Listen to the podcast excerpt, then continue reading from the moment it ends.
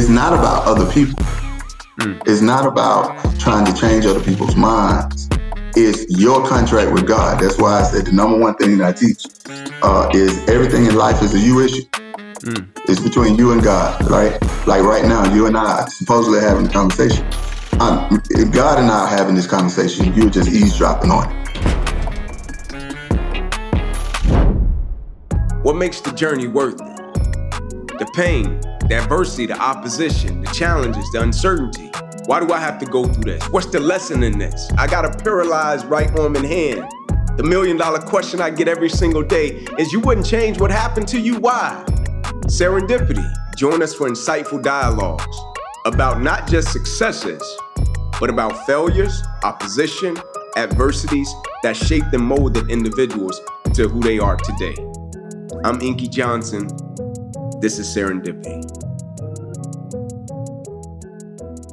Wazo Okafanus. What's up, my brother? How you doing, man? Man, I'm good. Thank you. how you doing, sir? I'm well, man. I'm well. You know, I'm I'm big on that gratitude, so I gotta say thank you uh, for your time, man. I'm grateful for it. I know you could be anywhere in the world, as they say, but you here with me, so I appreciate that. All right, man. As as the great late Marv Levy would say, you know, no better place than be right here, right now. So, you know, uh, it's an honor, a pleasure being with you, brother. You know, I've watched your journey, watch you mature from a you know a 13 year old to mm. about to be 35 this month i believe something like that 35 yes sir yes sir and so okay. oak man you know you know as well as i do in terms of just serendipity right in life moments situations circumstances misfortunes dreams deferred right they can all work to our benefit if we let it like you taught me a lot of that right you were you were my eighth grade math teacher with my basketball coach. You walk, walk my wife down the aisle in our wedding. Like you're my guy. And so when I say the word serendipity, what comes to mind for you? Uh, first and foremost, my grandmother, my dad's mother.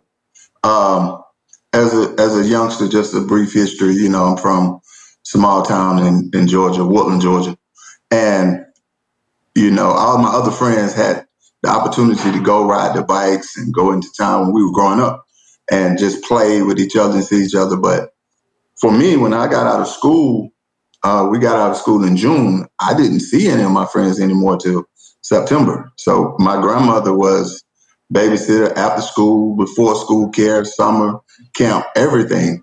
And at the time, I couldn't see it. I couldn't see the lessons. I couldn't understand.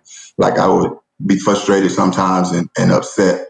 And then as I you know, grew and and especially once I went to college, I began to see the lessons she was teaching.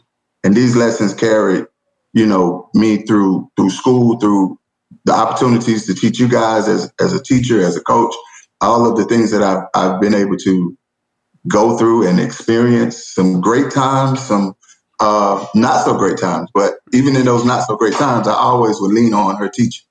So, you know, as as the old folks say, if you want to uh, give God a laugh, tell him what you want. So in those times when I was a youngster and, and wanted to be playing and with everyone else, what was happening was I was being instilled with some wisdom that I could carry on for the rest of my life. But most importantly to me, to be able to instill in the lives of the young people who came behind. Me. So I, I, I mean, that's the major aspect of serendipity for me, for my life. And then, you know, there are definitely other aspects that maybe we'll get into, you know, as we continue during this session here. Uh, there have been some amazing things that have happened uh, in my life, you know, and I'm, I'm definitely proud of. Some I'm not so proud of. Yet, in the midst of all of that, you know, I'm still here and still able to be a blessing and be blessed. Absolutely. You know, Oak, I'll never forget, man. Um, when you were our teacher when we was in the eighth grade, and you were young, man. I think you were probably 23. I know you were early 20s. And you started doing this thing with with some of us to where you would take us to the campus of Clark Atlanta, right? The CAU, and you would take us to the tree with uh, Professor Dr. O. Black, right? And we would see different things happen, transpire, different dialogue, high level dialogue at the time. You know, you would take us to play basketball on Clark Atlanta's campus. And that's when we discovered that, you know, you used to play quarterback at Clark Atlanta University, right? Tell yeah. us a little bit about your experience at Clark, coming from uh, where you came from to coming up to Atlanta to the city to play ball and that whole experience. That's that's another serendipity moment. Uh, I I tore my ACL my junior year in high school. Um, you know, yet the rehab aspect of it allowed me to get clarity of mind, uh, my body to get stronger, to get in even more shape because I was just solely concentrating on, you know, getting back on the football field because I played basketball as well, but I wasn't able to play. So had a pretty decent senior year. Um, size wise, you know, I'm not the tallest kid, and especially at quarterback position. Uh, Clark Atlanta, you know, fortunate that uh, Coach Hunter, Coach Willie Hunter, Coach Robert Haygood uh, gave me the opportunity to to play quarterback. Uh, so, you know, I took the scholarship, accepted it, and uh, came to Atlanta, fresh, ready to go. Uh, I was a backup, you know, coming in as a freshman, and uh, we went to camp.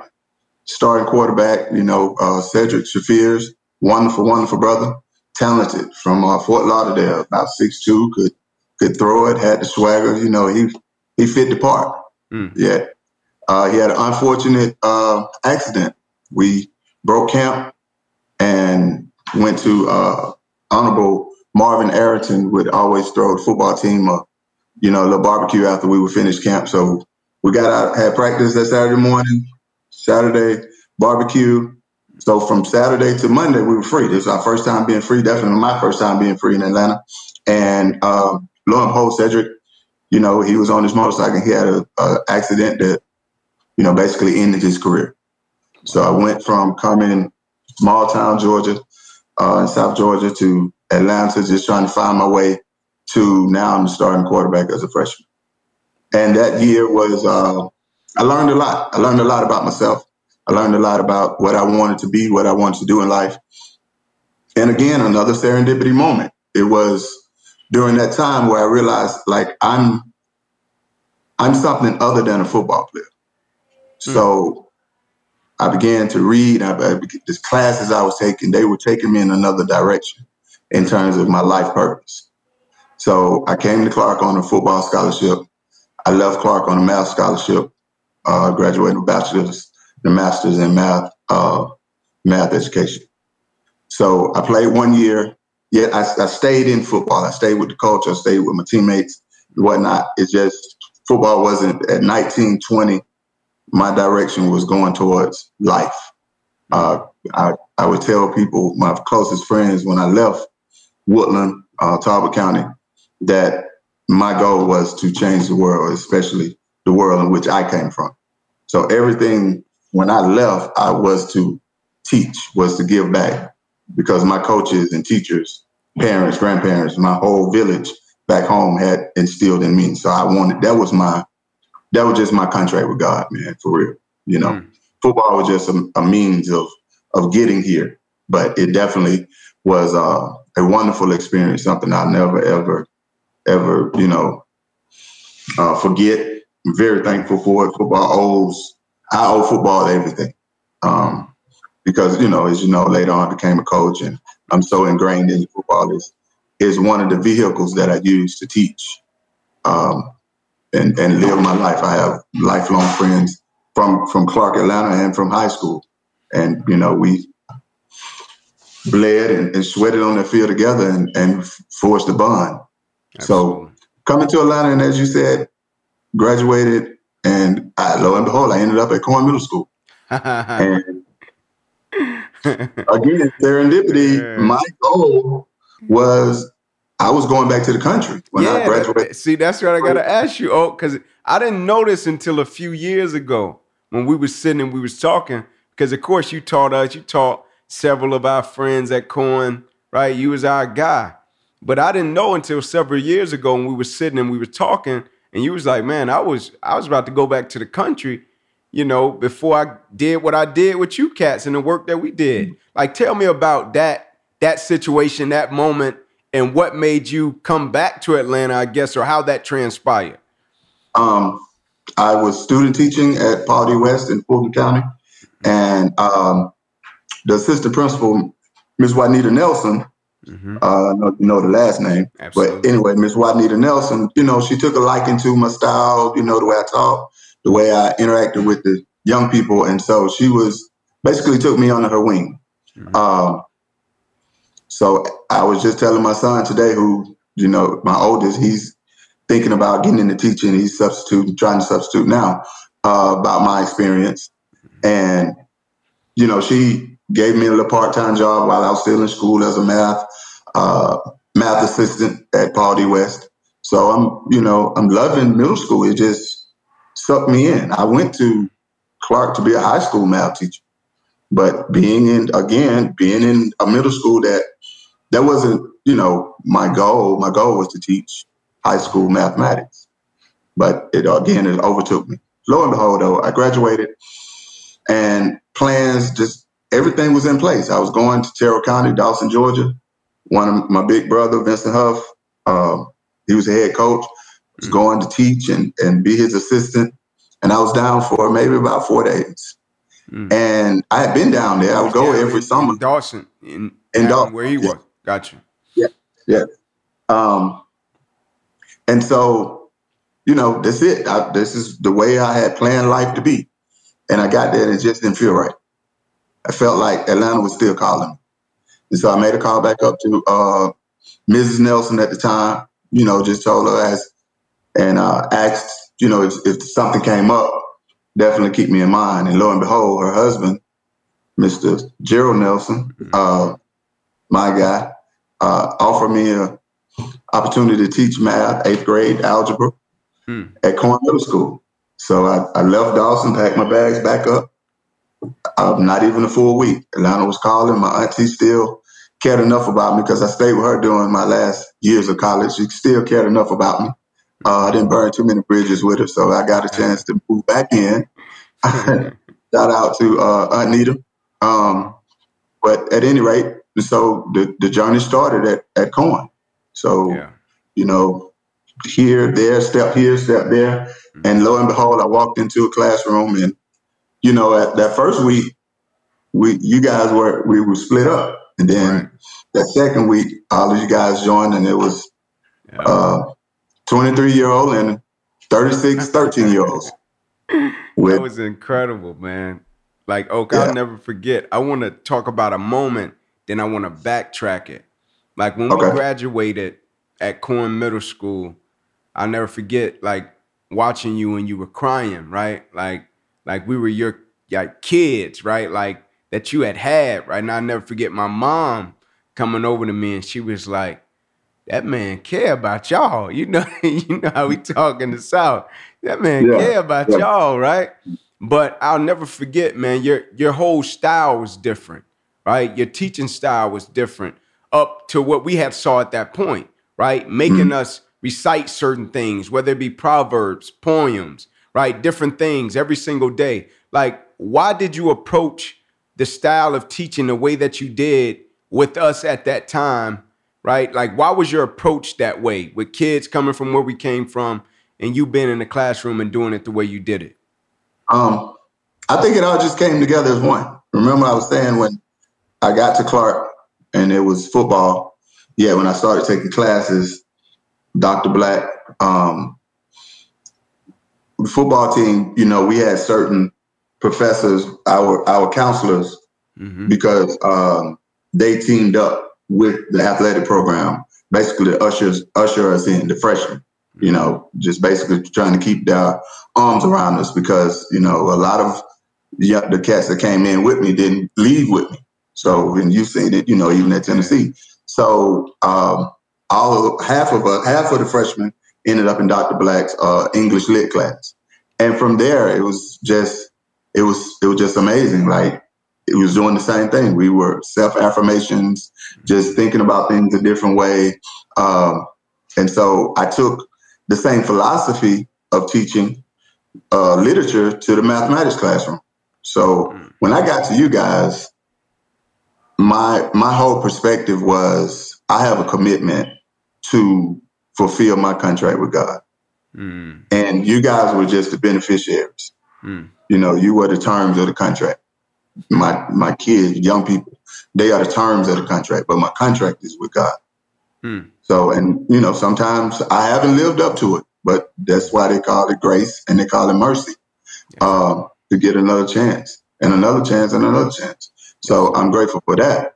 Yet, so coming in with you guys, you know, we learned the pledge. We are the children of Africa, the descendants of a very great people. Uh, oh, I kept. Can you, break? Can you can you say that right there, man? That or part of it. If you don't want to say the whole thing, just say part um, of what you had us say every single morning. You know, uh, Allison, my wife, she still. I went to China, to say it the other day. Allison know the whole thing. Uh, we are the children of Africa, the descendants of a very great people. We are the ones who refused to die. It was our people who built the pyramids, our people who first studied the stars, our people who survived the greatest Holocaust ever known to the human race. The shoulders upon which we stand are very strong ones. The same God who helped our elders on the plantation, who stood by them in those vast fields of cotton, shall sustain us the rest of the way. We shall lead, we shall fight, and we shall pray until all our brothers and sisters love themselves. Mm-hmm. And we shall rest only after our blackness is celebrated to the highest. And with God as our God, we shall reign as queens and kings again. Yes, sir. That was, you know, you, every morning, every class. Every morning. Made us say it every morning. I love right. that, man. And, uh, you know, and on the board in the corner, I would, uh, you know, I just kept, I love you up there. Mm-hmm. So every time you looked at the board, if if you knew nothing else, you knew that, you know, and and the math and learning the algebra would come, you know, with a cascade off of my feelings for you guys, my belief in you guys, because I always felt like you guys were were the strongest, most resilient um, young people in the city. Mm-hmm. You know, and I know other parts of the city had their struggles and whatnot. I'm just talking about from what I experienced you guys in Kirkwood and East Atlanta and Reynoldstown and and all of uh, Edgewood, you know, and and a lot of the difficulties and, and struggles that you guys had to deal with when you left Coan, yet you still came to Coan. You still came with the best of yourselves. Mm. And that I honored. I had to honor you guys in that by giving y'all the best of me. And you know, we had some knockdown, drag out days, but at the end of the day, you know, at the end of the day, it was uh God was just showing me, man. So I, I, think y'all way y'all taught me way more than I ever could teach you guys. For real, you know. Yes, sir. Oh, can you um can you expand upon your contract with God? Like I know the people are hearing you refer back to that often. And, you know, we've talked about different things of that nature, and you've kind of, you know, shaped my thought process based upon that and how I go about my life. But can you can you talk about that a little bit? Your contract with um, God. It, it, it stems from liberation. It stems from freedom. Hmm. You know, we the truth of the matter is, especially in these times, over even the past year, but throughout our time as as African descended people here in America, uh, we've always been under the auspices of uh, white supremacy mm-hmm. and the way in which slavery has shaped the way in which we see the world and which way in which we see each other the way in which we see ourselves, the reflection we see when we look in the mirror. So, and I don't know how it happened, except for the most spiritual person I know, I've ever known was my grandmother. She sat on the end of the porch uh, in that chair, and all the lessons that I learned in some in, in uh, vacation Bible school and Sunday school at church, um, really they came. I, I I I got them from her, and when I went to church, it was like you know just re reinforced. So, and I rarely saw her go to church. So, you know, she shaped everything, the, the most spiritual woman that I've ever met. Like if if I had to say, who have you met that is that is closest to God, it will be her. Mm. And she would just tell us things. And one of those was you, sometimes you got to give up your right for somebody else's wrongs. Mm. And that that never left me. Mm. Which means you is it's sort of like even like with Dr. King and, and the nonviolent movement. It's not about other people. Mm. It's not about trying to change other people's minds. It's your contract with God. That's why I said the number one thing that I teach uh, is everything in life is a you issue. Mm. It's between you and God, right? Like right now, you and I supposedly having a conversation. Um, God and I are having this conversation. You're just eavesdropping on it. Mm-hmm. So regardless of what happens, regardless of what the world throws at me. Sometimes I, I win, sometimes I lose. Mm. Yet there's no one to blame except, and there's no blame to give. Mm. It's simply the relationship that I'm continuously forging with my creator, with the creator, the universal force. I'm saying God, you know, whoever's listening, I'm not talking about religion here. I'm right. talking about an energy source, mm. the highest form of energy source possible. Um, so when I say liberation, is I'm not dependent on anyone else for my own source of happiness, joy, frustration, disappointment. All of that is between me and that energy source, me and God. Mm. And so as I work that out continuously, every day is a, uh, it's a struggle. So that's what I mean when I say my contract with God. And the terms of the contract is the way you walk, the way you live, your character, you know, the way in which you empathize with folks, the way in which you love folks, the way in which you have compassion for people. That's your contract. And then when you are a little less than your best, as we always are from time to time, that's when you're just stepping outside of the contract. Mm. Then you get the tap on the shoulder. Hey, hey, remember this? Remember this? Remember this? What we agreed to, right? Mm. That that that tap may come in the middle of the night. It may come in the middle of the day. Yet when you're off kilter, you feel it. You know it. Absolutely. Absolutely. And and and that's that's it. That's my that's why I always say that's my contract. Um, Absolutely. So. I can never I can't ever blame anyone else. So my freedom, my liberation, and what I mean by that, just my thought, my movement is is is between me and God, and everyone else, like you between you and God. And mm-hmm. if we understand that and can stay within the contract, the terms of the contract that we we've written, that we signed in blood, then you know peace and all of these other whatever things uh, of of life, you know, that we seem to think we want to enjoy, will come to pass. Yes, sir. So, oh, um, with your position right now in education, right? Like, yes, you've seen generations of kids, right? Taught generations. But with your position now as an assistant principal, and you started as an eighth grade a math teacher, Looking mm-hmm. back on that eighth grade math teacher, that 23 year old, right now in the position that you're in, what would you share with that young math teacher now with you being an assistant principal, whether it be life, insight, whatever advice you would have for him? What would you share with the younger Wazo Ogafanus? Um, I got it. I got this a, a little later, and that is you can't speed up or slow down the flow of the river. Yes, sir there were plenty of days that I, I just I left Coan and the music would play.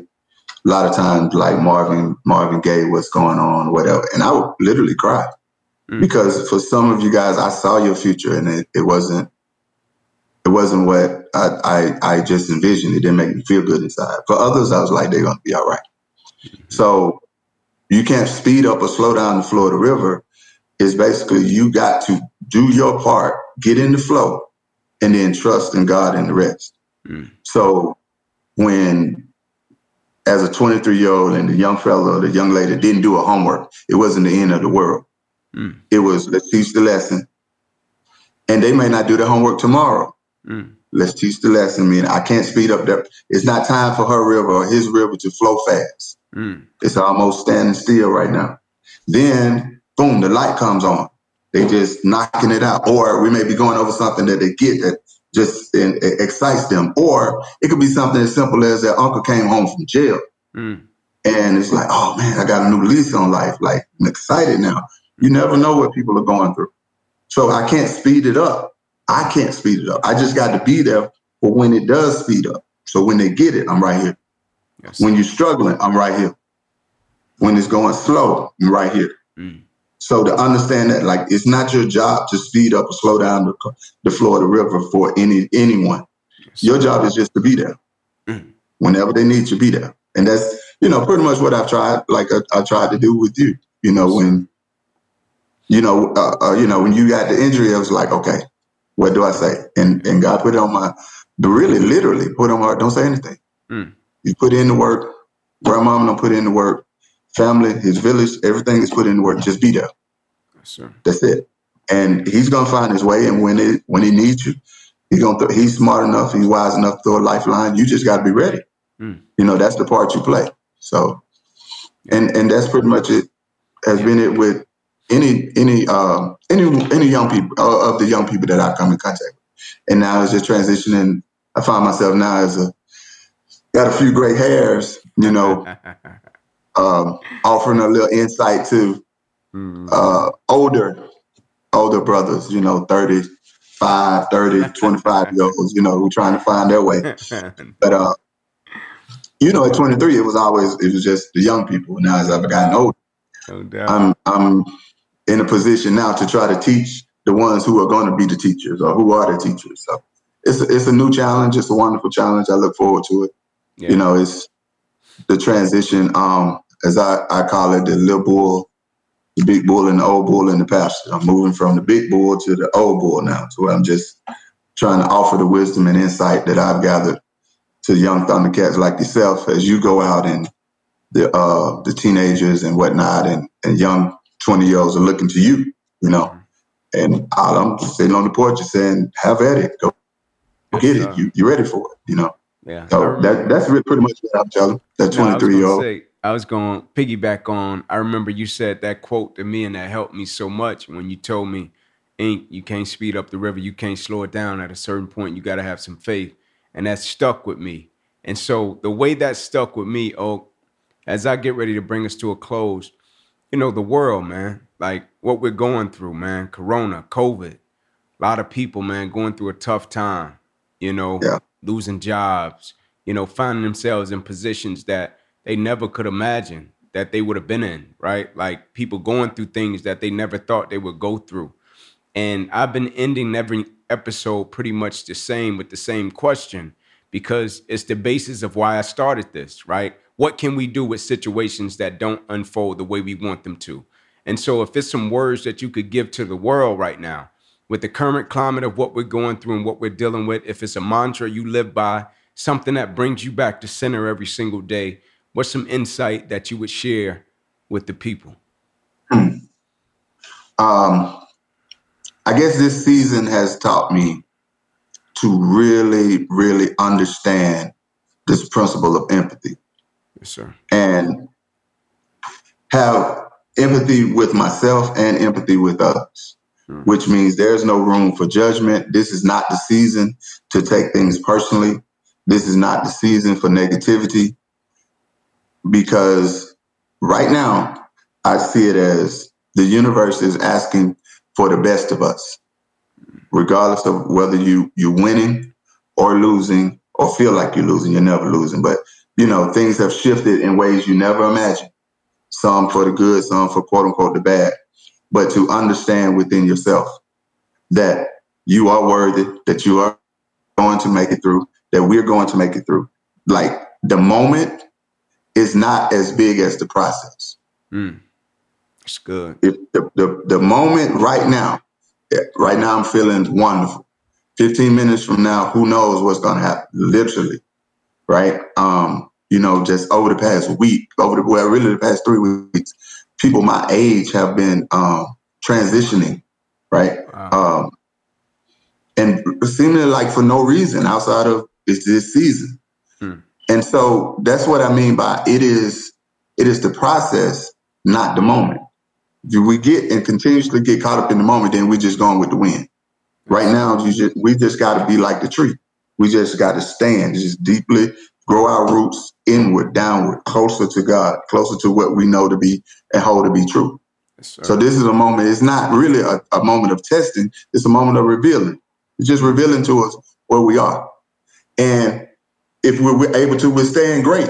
If we're not able to withstand, that's great too, because now you just know what work needs to be done in terms of your faith, in terms of where you are mentally, where you are spiritually, where your walk needs to be, where your attention needs to go. So, you know, as we say, God don't make mistakes. That's good. God don't make mistakes. That's good. Oak, man, we appreciate you, brother. We appreciate man, your I, insight. I appreciate, appreciate your wisdom. I know it's going to add value to a lot of people, man. And you know, I think the world of you. And so I greatly appreciate it, Oak. Thank you. Thank you. Thank you for having me. Yes, sir.